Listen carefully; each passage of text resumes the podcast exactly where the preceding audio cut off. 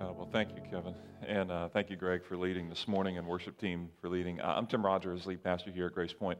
Uh, thanks for being here in person and those online. Good to see you guys virtually online. Um, you're catching us in part four of a five part series we're calling Doing Good. Um, now, to get started this morning, I want to take you back to when I used to work at a restaurant locally, and someone, when I was, um, let's say, 14 or 15 years old, someone dared me to drink a raw egg. You ever do that? They're like, and I'm like, no, I'm not going to do that. They're like, well, okay, here's the deal. I'll give you 20 bucks. I'm like, ooh. Yeah, that changes the game all of a sudden, doesn't it? Like, uh, okay. Now that was, so that was, that was when I was like 14, 15. That was like 100 years ago for me. So that $20 went even further then. That was like two tanks of gas back then almost, right? And so I'm like, okay, fine. Like, I'm in. So I crack the egg into the glass and I put it in my mouth and go back like that. And they're so disgusted, they leave the room. Like, oh, I can't believe you did that. And so then what do I do? Spit it out. Yeah, spit out the egg. They still gave me 20 bucks. And I felt, you know, okay, I got 20 bucks. That was awesome. I don't know what it is with you, but here's, here's why I bring up that story. Um, motivation works.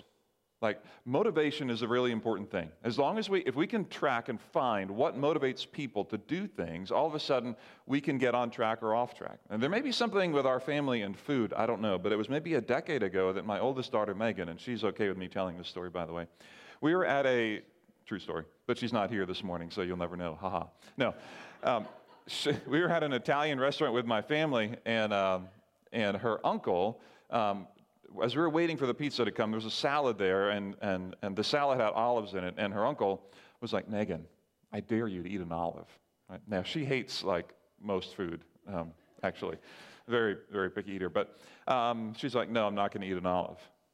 Well, now we need a little motivation. She's like, he's like, all right, here's the deal. I'll buy you ice cream afterwards if you eat the olive. Right. So this is this was a decade ago. She was like 12 or 13 years old.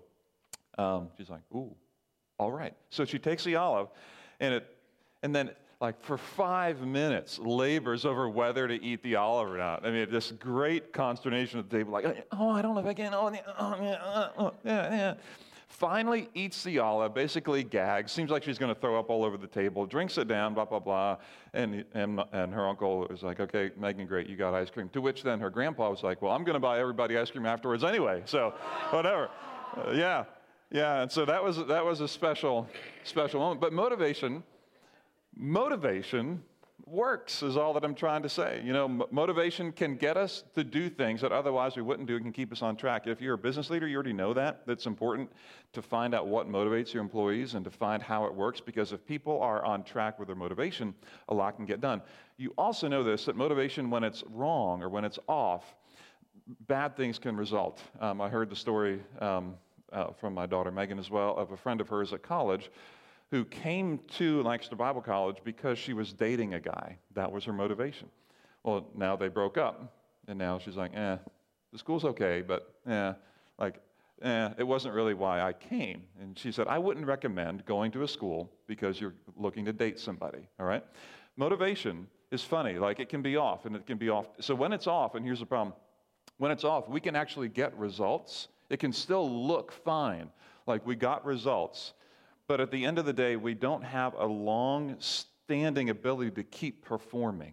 When our motivation is off, and the reason I want to talk about this is what motivates us in this series called Doing Good. We've been talking about how it is that God, through the Old Testament and the New, is setting a context for how the most vulnerable among us should be cared for, what it means to do that, both from a large level and a personal level. And my belief is that most people who call themselves Christian want to and have in some way served the poor in some way and means. But for some of us, the motivation or what drives us to do that sometimes can be just a little bit off.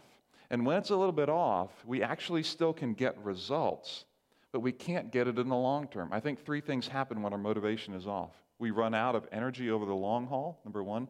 Number two, we also get jaded toward those we serve if we think that their behavior should change as a result of our service to them.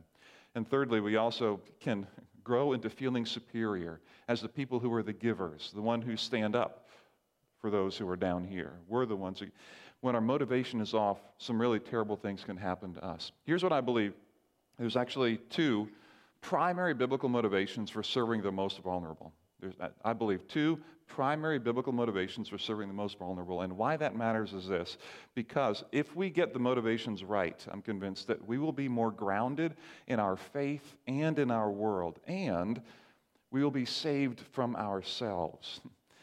Meaning, what I think then is if we get the motivations wrong, we will be consumed by ourselves. We will, like a black hole in the universe, be kind of sucked in on ourselves, and the energy that we give to our world will consume us ultimately. And so I think this is terribly important to ask the question not should I serve the most vulnerable, or is this what God might want, or even does the Bible teach that we should care for the most vulnerable? Last week I tried to make the case that Jesus indeed has a preference a preference for serving the poor. So, my case this morning isn't just, is that true? My question this morning is really, what drives it? Why should we serve the most vulnerable around us? And why does that matter? And here's why I think that matters. So, today I want to start this way. I want to start just by acknowledging the world that we're in um, is a world that, you know this already, is very relativistic and very, um, the, the, absolutes of the world are not always there. In other words, um, we have a struggle. When it comes to how we serve the poor, our world can struggle to make a case that um, there's one clear reason why everyone should serve the poor. If you're in a morally relativistic world, it's difficult to make the case that we should serve the poor. And here's why. Because if you're in a relativistic world, the reason that people who got power got power is because they got it by survival of the fittest like this is the way that quote unquote evolution works. It's that the weaker are down here and the stronger up here. And so it's very difficult to make a claim that we should serve the poor if you don't have a biblical framework in my mind, because the reason people are poor or disadvantaged is because they weren't strong enough to get ahead. And so, why would you be motivated to serve the weakest among you if survival of the fittest works? Why is that? So, here's what ends up happening. Now, I don't subscribe to that personally. I think you know that. But I'm just saying, in the world today in which we live, there are, I think, two common sources of motivation that people use in this moralistic, in this relative world. The first is this one, and you'll see this on TV all the time. We'll call it sad and sentimental stories. In other words, how is it that we get people motivated to serve the poor and the most vulnerable? The first is by telling a sad story. Uh, you may see this during sporting events. You know, the commercial comes on, it's 30 seconds of softer music, slow motion, children in poverty, struggling with basic needs. And let's like let's make this a sad time. Let's make it sentimental. Some of you look to flip the channel. Then we looked at this kind of okay. I've seen that before, and I don't want to address that. You know, we move on. Sad, sentimental stories. There was a philosopher, Richard Rorty, he put it this way. He said, Such stories, repeated and varied over the centuries, have induced us, the rich, safe, powerful people to tolerate and even cherish powerless people, because then they play a role. They're the ones that we get to help. It's great. So, sad, sentimental stories. Now, sad, sentimental stories, they don't really work to deal with the biggest issues in our world. In other words, was it sad and sentimental stories that moved our country out of slavery? Was it sad and sentimental stories that got people activated to say, no, slavery is wrong? Clearly, it wasn't. And this is where the second common source or motivation is, and that is political action with strength. You go back to the Civil War area, there was the Emancipation Proclamation written, and then the South said, Yeah, enforce it. I dare you. To which we're like, All right, bring it on. And then everyone brought it on, and people killed each other rather than changing their minds. this is the reality. Uh, how can we get people out of slavery? It wasn't through just telling more sad, sentimental stories. That didn't change people. Well, then political action with strength is what we have to do, right? If that side doesn't work, we have to do this. Well, you have to ask the question does either side really change the heart? Do either of these really address the condition of the human heart? To which I would say no, they don't really. You can have a winner and you can have a loser, but I'm not sure the heart has fundamentally been changed. And so when we think about how is it that God comes to the motivation for serving the poor. In other words, what are the common sources or biblical sources of motivation? That's what I want to talk about this morning. I want to get it from a different angle. So here we go. The first one I want to talk about just these two sources with some implications and go from there. The first is this. We think about what are the two biblical motivations for doing good or serving the poor or serving the most vulnerable. The first one we'll put this way. It is embracing God's image in man. All right, this is where it starts for me, and this is where I think it starts in the scriptures. In Genesis chapter 1, verses 26 and 27, we read about every man being made in God's image, every woman being made in God's image, everyone being made in God's image. Image conveys an art and a craftsmanship that we are beautiful, intentional creatures. And I love the way C.S. Lewis puts it around this issue. He says it this way There are no ordinary people. You have never talked to a mere mortal. It is immortals whom we joke with, work with, marry, snub, and exploit. You ever think about it that way? Now, this sounds good up here. This is kind of cool. But now start plugging that into your world right now. Those who are in poverty right now, these are people, they're not mere mortals. Criminals, single moms, anybody, regardless of sexual orientation or political affiliation, economic situation, repeated addictive behaviors, people I'd rather avoid, members of my family, maybe people in the same aisle or one or two up from you.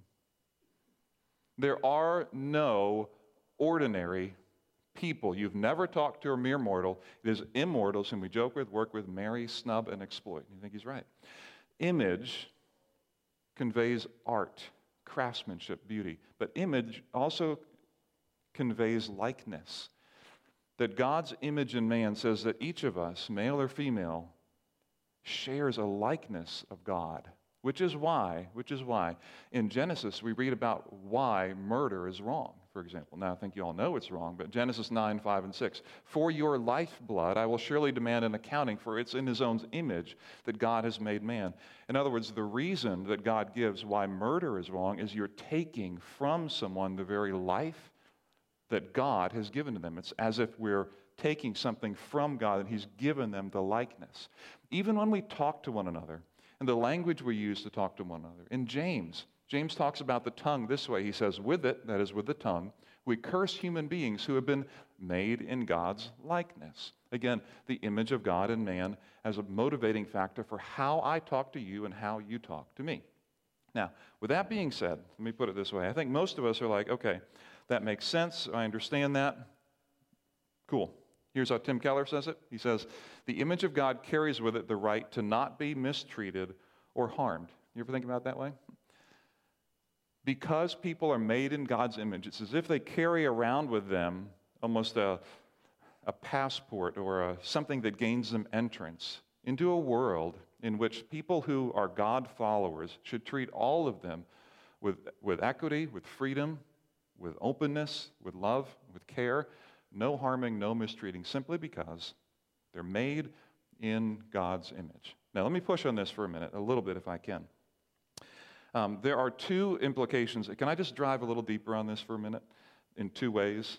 I guess you can say no, or you can walk out, or you can go to sleep, or you can do whatever you want. It's another way for me to say I'd like to just push on two things with a little bit, little bit more force if I can for a minute. Because I don't think anyone really disagrees with this, like in our minds. Like, okay, this makes sense. Let me push on two areas. There are two places where this impacts more. The image of God impacts us in two additional ways. Let me talk about the first one this way. I think the image of God, if we believe it's true, the image of God should impact our prejudices and our view of race. Okay? Now, a long time ago, long time ago, there was a Greek philosopher, Aristotle. He lived in the 300s BC. Here's what he had to say. Listen to his words for a minute, okay? This is well before any of our time, I'm pretty sure. He said, It is clear, as he was speaking about the conditions at his time, it is clear then that some men are by nature free they're just born free men, and others slaves. Here's his assumption that people are born into the born into the world slaves. Oh, you're a slave, you're free. And he goes on that for these latter, slavery is both expedient and right, morally correct. Now, this is so long ago, so long ago, over 2,000 years ago because this world in which Aristotle lived was a world full of slavery. And as he looked around him, he thought, yeah, you deserve to be a slave. You were born that way. Oh, you deserve to be a master. You were born that way. That's just the way the world works. Thankfully, none of us ever live that way now, right? Thankfully, none of us ever carry the shadows of this around in each of us, right? Thankfully, we don't see anything like this anymore. Oh, those people, they're like that. Yeah, that's the way they are. that's just the way they are. By nature, that's who they are. What did you expect them to get a job and keep a job? That's who they are. What did you expect? Those jobs, those jobs, it's both expedient and right that those people get and keep those jobs, and other people get those jobs. That's just expedient and right. It's just the way the world works. And our biblical framework pushes on this hard. Martin Luther King put it this way He said, Every man has a capacity to have fellowship with God, and this gives him a uniqueness, it gives him worth, it gives him dignity. And we must never forget this as a nation that there are no gradations in the image of God. Every man, from a treble white to a bass black, is significant on God's keyboard, precisely because every man is made in the image of God. He says, One day we will learn that. One day we will learn that. And I hope we will one day. And certainly we're making strides, and certainly we have strides to go. Now, I was listening to a podcast the other day sent by a friend. Uh, the New York Times interviewed a pastor in Arkansas and it reminded me of me just a little bit because he's about my age. He's a year younger than me. But he's been in his church about 20 years, which is about how long I've been here as well. It's a smaller community, um, uh, farming community. Um, and so as I listened to him, like there's a lot of similarities. And so I was, I appreciated what he had to say. But here's what he reflected on in his church in the past couple of years. He said, I used to be, he said, I can walk into my church and as a pastor, I can talk about our shared sin of pride I can talk about our shared sin of gluttony, even sexual immorality or perversions. I can talk about laziness. I can talk about a number of these things. He said, but as soon as I talk about racism, he said, the temperature in the room changes. And it goes from, we hear you, Pastor, to how dare you? How dare you? How dare you think that I'm like that? Not even I disagree. It's like now you are the enemy that you would even bring that up. And it was such a strong response, it surprised him. Such a strong response. I just want to reflect personally.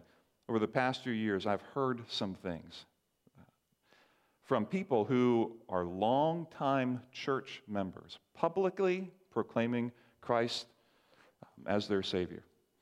I've heard one man tell me he was in his late 50s, long time, a generational church guy. He said, You know, that church just down here. You would know the name if I told it to you. That church started going downhill once the blacks went there.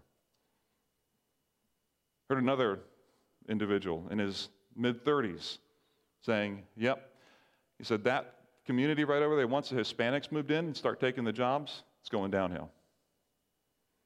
My daughter's car was broken a year ago, dropped the transmission. I went to a guy and I was talking to a friend about it. Um, this individual, again, who's longtime church member, and again, public follower of Christ, still to this day. Each of these three gentlemen are. He said, Listen, just list it on Facebook Marketplace. A Mexican will probably buy it because every Mexican is a mechanic.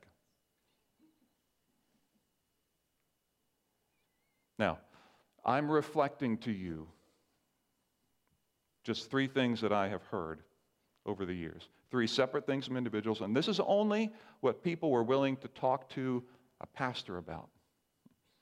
And so when I go back to what Aristotle said 2,000 plus years ago, oh, some people were born that way. That's just who they are.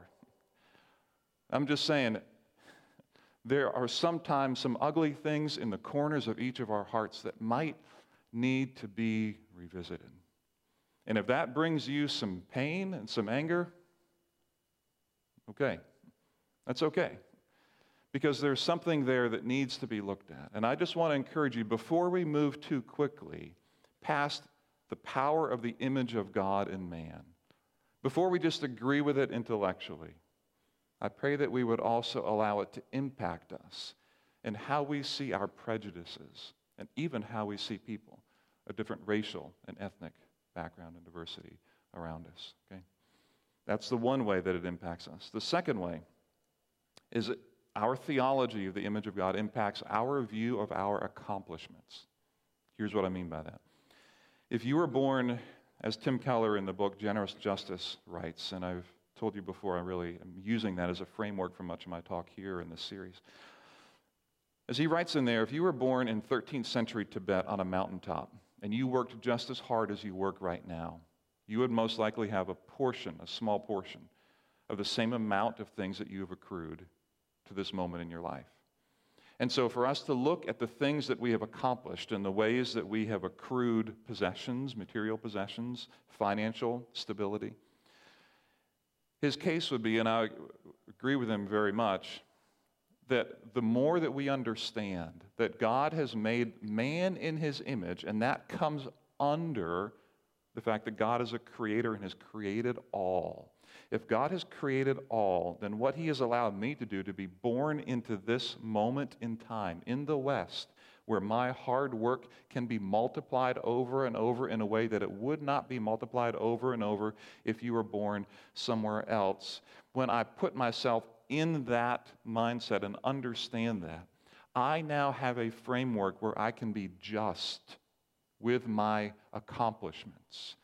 Because those of us who think, well, if only they would go to work more, if only they would learn to live on a budget, if only they would work as hard as I work, are so naive to think that somehow that I deserve the things that I have been given. Where it's actually God is the creator who has created this world and he has placed us here in this generation and this time. So that the things that I have, those who live most justly know that our possessions, in a way, belong to the community around us because this is where God has placed us. And so being stingy with my things is not just stinginess, but it is injustice. It's recognizing, yes, the world, the world's goods are not equally distributed, yes, but I have a job, a role to play. God, as the creator of all, has placed me here in this time that I may be free with that. And the freer we are with that, the more I believe we're in alignment with what it means to believe that all people are made in God's image, and this world is under his creative power. Okay? So, a lot there.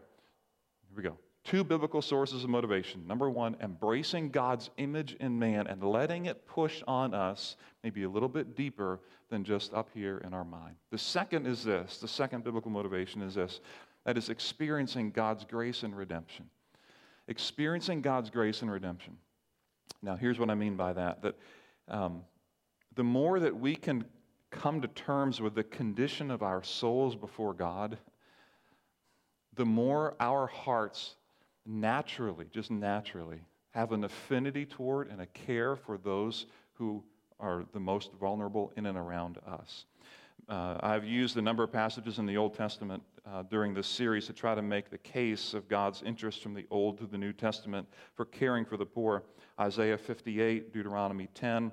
Uh, you may remember in Isaiah 58, um, God speaks to the nation of Israel. He says, Why, why are you bringing your fasts before me? Like, why are you bringing these things of worship? And then you go out the next day and you still exploit your workers? Like, like don't, don't do that. I mean, don't, don't bring your best worship services and continue to exploit your workers. Like, what I want for justice is for you to go out and provide justice for people here, not, not to come worship and then go do the opposite.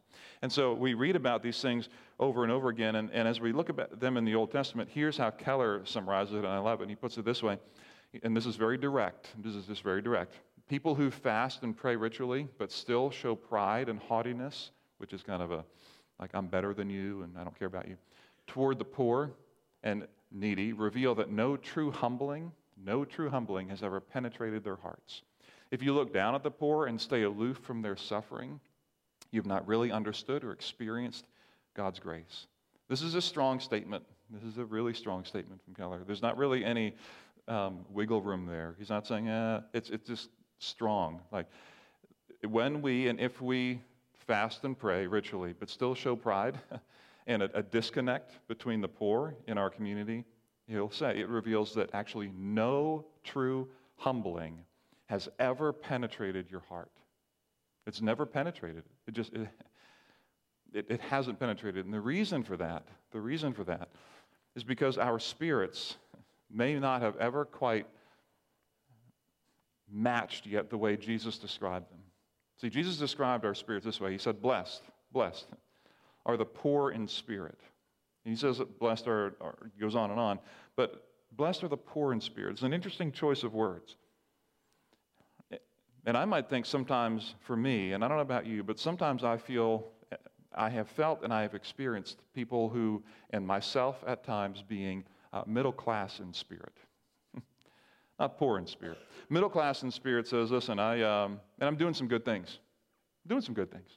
I'm not lying a bunch, just a little bit, not a bunch, right? I mean, I, am generally on time to things that I say I'm going to be on time for. I show up to work consistent. I'm contributing well in the community. Like I'm doing some good things, and I'm not altogether terrible. Like I'm just not altogether terrible. Yeah, just not altogether bad. The poor in spirit mentality, the poor in spirit mentality, what that, what that is signifying is that someone who has sat there in the mirror and seen the desperation, the desperation of my own soul before God, and says, I am poor like, I have not got the resources in me to deserve what God has given me. I do not have the capacity within me. I have been saved from so much. I am spiritually bankrupt. I don't have a thing. I don't have the capacity to be adopted into the palace and the kingdom of God, to be brought in under the, the king of the universe, into his family. What do I have to bring to that? I have got nothing. I've got nothing at all to bring to that. This poor in spirit who has felt the lostness of feeling I cannot get to God on my own. I can't get there. And the sadness and desperation that comes from that space in our soul, and when we see that before God, I do not have any capacity to be saved. Which is why well, Keller will write it this way. Again, it's strong. When Christians who understand the gospel see a poor person, they realize they are looking into a mirror. They're looking into a mirror. This is who we are. This is who I am in my soul. I live day to day. I don't have the resources. I make a bunch of mistakes. I wish I would have done differently. And when I see people who do all those same things, I don't look down on them. I say, You are me, and I am you.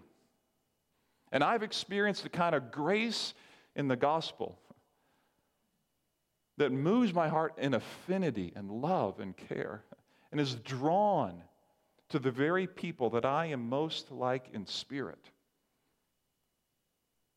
Those who are desperate for help, who need resources, because that, I realize, is me. Is me. So, from the beginning, here's what I said today. I think there are two primary biblical motivations for serving the most vulnerable embracing, embracing God's image in man and all of what that means, and then experiencing God's grace and redemption in my own heart. Here's what I think that does for us. If we get the motivations right, we will be more grounded in our faith and in our world. We will be saved from ourselves. We'll be saved from thinking too much of ourselves. We'll be saved from getting too much for ourselves. We'll be saved from leading our companies, from leading our families, from leading the next generation into a version of Christianity that misses that we are placed here under God's creative rule, under His sovereign care but that our role here, being stewards of what He's entrusted us, so that all people who are made in God's image will feel the love and care, regardless of their ethical decisions, their moral choices, but will feel and sense there's a safe place here. There's a God. There's a God who's loved them and might love me. I think this will ground us and save us from ourselves. And so I have a couple questions to wrap up. Number one is this do I know what motivates me? Do you know what motivates you? You know, some of us serve in different ways, financially, in volunteers, in volunteer ways, in friendships with, with folks who are most vulnerable. Do I know what really motivates me? Is there a sense of duty or obligation? Uh, is there conditions attached to our care? Um, You know, what is it that motivates me? Because I'm convinced that if our motivation is wrong, not unlike the girl who went to school because she was dating her boyfriend, you can get results and she will get a degree. And later on down the line, no one will look at her and say, You went to a bad school. But she will know her heart wasn't really in it. She wasn't really there. Just wasn't right. She wasn't centered on it. She wasn't happy. She wasn't satisfied. Do I know what motivates me? And let me ask another question, if I could put it this way. This is a little more direct. Does anything motivate me? Does anything motivate me? Does anything motivate me to care for the most vulnerable? Am I really even motivated in this space? If I can ask that directly. It's not an accusation, it's a question. Does anything actually motivate me? Or am I concerned about getting my own and getting enough for my family? Does anything motivate me? Because I'm concerned if it doesn't. I'm concerned for the condition of our own hearts. Because I think the gospel transforms us and softens us. It makes us poor in spirit, where we see what God has done for us. And recognizing the image of God in man moves us to get rid of our judgment and our criticism. It gets us away from what Aristotle said hundreds and hundreds of years ago. No, there was no one who's born like that. There's no one who deserves that, and other people deserve that. No, no, no. What motivates me, and does anything actually motivate me? Last one is this Is there one point of tension? Is there one point of tension from this morning for you? Something that you said, oh, you know what? I don't think he should have said that. You know, I don't agree with that at all. You know, that was very critical. That was judgmental. It may have been. You may be right. Or you may say, you know, that was really helpful. That was insightful. I'm not sure about that one. That one hit me funny. That one may have hit me in a way that I'm not sure what to do with it, but I'm going to remember that. What is that for you this morning? That's all I want to ask. What is that point of tension? Because that might need to be explored for a minute. Give it a minute. Chase it down. Do you disagree? Great. Why? You agree? Okay. What next? What is that one point of tension for you from this morning? We say, that was a little. Mm. Give it a minute and chase it down. Because what I want for you, what I want for me, I want right motivations that move me, to ground me in this world in my faith, so that people who I interact with and who you interact with can see the love of God in me and in you, and that my heart, not unlike Jesus said, can be poor in spirit, so that I can care and love for those around us. And we can do good in the right way. Will you pray with me? Our good God and Heavenly Father, I pray that you would help us here this morning as we engage this topic of what motivates us to care for the most vulnerable around us. I pray that you would renew in us really a sense of the depth of our own lostness and sin and failure. I pray that you would help us to see again how we have come to, at times, be middle class in spirit, be okay to accept some of your gifts, but understand that it's also because I'm not a bad person, you know? I pray that you would break that away from us that we can truly feel and experience the depth of the redemption that we have experienced, so that those who have been forgiven much will love much. Help us to do good with the right motivations, correcting us along. Pray this in Jesus' name.